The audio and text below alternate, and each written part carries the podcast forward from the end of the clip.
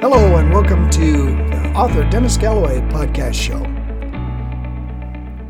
In this episode of The Pen, Sultan's Wisdom, Chapter 5, a new person comes into Harold's life, Priscilla.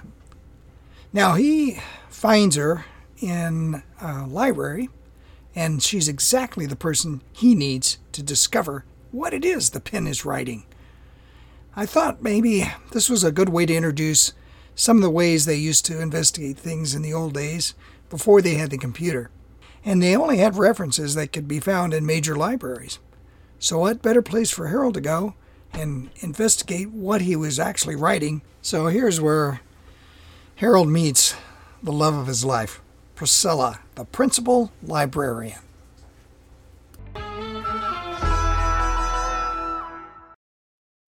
Chapter 5 Miss Priscilla Robertson, Principal Librarian.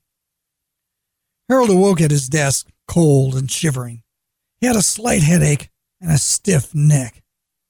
What a strange dream, he thought as he got up from his desk, stretching his arms above his head and rubbing his neck, shuffled off to bed, and fell into a deep, peaceful sleep. He dreamt no more. Harold woke up and went to work the next day, and it was uneventful, a regular, boring day at work. When he got home that evening, Harold ate a quick, cold supper and went upstairs to his study. He was getting more and more curious about what exactly he had written. He had never seen anything like it before.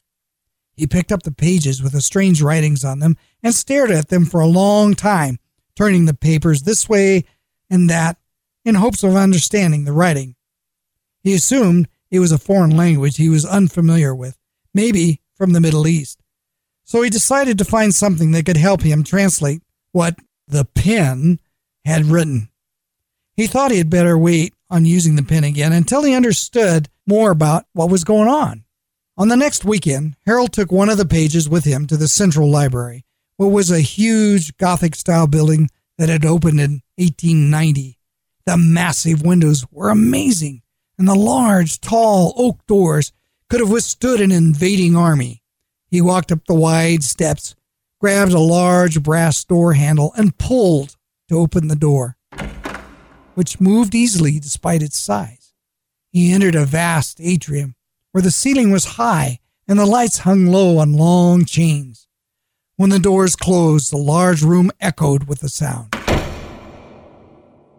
He stood there a moment, adjusting his eyes. He looked around and saw row upon row of tall bookshelves and some tables and chairs with a few people scattered about. In the distance, he spotted, centered on the marble floor, a large desk. Behind it was a small woman, intensely reading a book. Approaching the woman, he said, Excuse me, madam, but could you help me with something? The librarian had auburn hair, which she tied back in a large bun, and her shoulders were covered with a white shawl.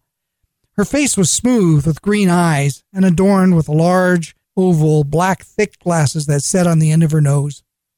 She raised her head with a smile, happy that someone had asked her for her help. Why, yes, sir. What can I do for you? She asked quietly. He noticed a small sign on her desk Priscilla Robertson, Principal Librarian. I have here a page from a manuscript I wish to translate. I need to find a book to help me do that. He set the paper down on her desk. The librarian picked it up, pushed her glasses back on her nose, and brought the paper closer and studied the writing. A firm look crossed her mouth. Then a smile began to form. She recognized the writing style. She stood up and came around to the front of her desk. Yes, I, I think I can help you. Follow me, please. Miss Robertson said with a smile now fully formed on her face. She handed back the page. As the principal librarian stepped out in front of him to lead the way, Harold, despite knowing better, could not help but admire her shape.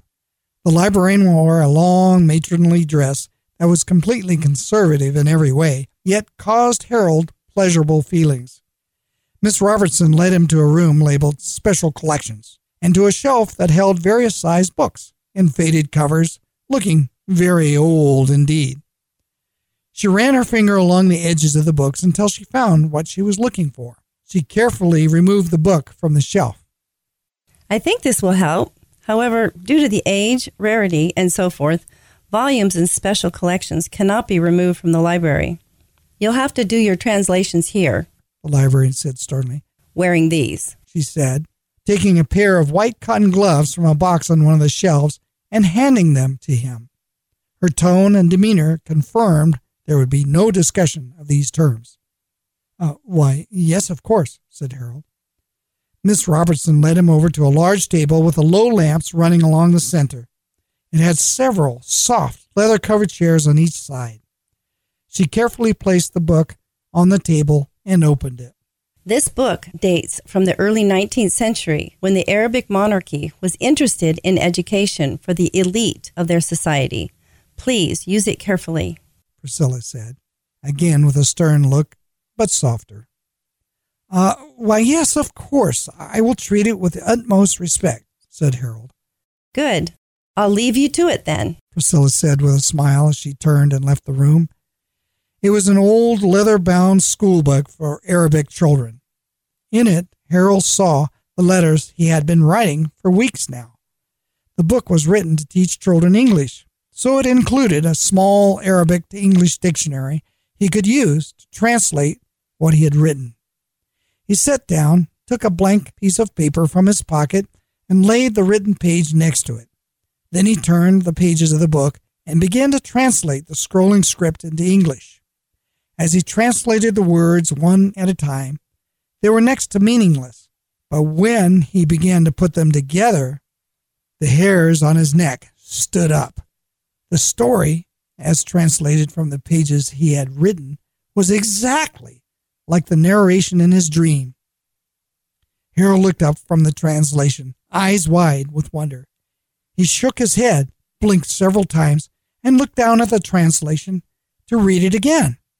This translation appears to be authentic, but strange, he said to himself. What is this? he thought. Perhaps a trick of the mind? He pushed the papers away and took a deep breath. Should I tell someone about this? No. They might think I was making it all up. Maybe even think I'm insane. No, I'd better keep this to myself for now, he thought. Harold pulled out his pocket watch and saw it was late. As he was looking at his watch, the door to the room opened with Miss Robertson, the librarian, poked her head into the room. Excuse me, sir, but the library's closing. You'll have to return later, I'm afraid. She said with a smile. Oh, thank you. Yes, it's been a very productive day, but uh, I shall return to do more uh, research. Perhaps tomorrow, if the room is available, Harold said, admiring Priscilla's beautiful smile. Yes, the room is available. Please do come and make use of it. So few do. Priscilla said, looking into his eyes. All right, tomorrow then, Harold said, gathering up his papers and placing them carefully in his briefcase. He stood up and walked around the desk toward the door. Priscilla still held it open.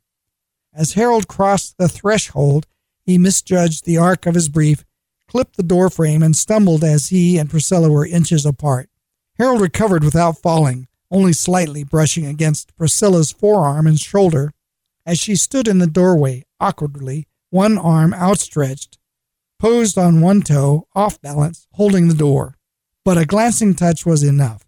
Harold felt a rush of warmth run through him, and so did Priscilla. Uh, sorry, he said. No harm, no foul. Priscilla said with a slightly goofy smile. Uh, until tomorrow, then, Harold said as he waved with his free hand and walked quickly toward the front entrance. Harold was all nerves.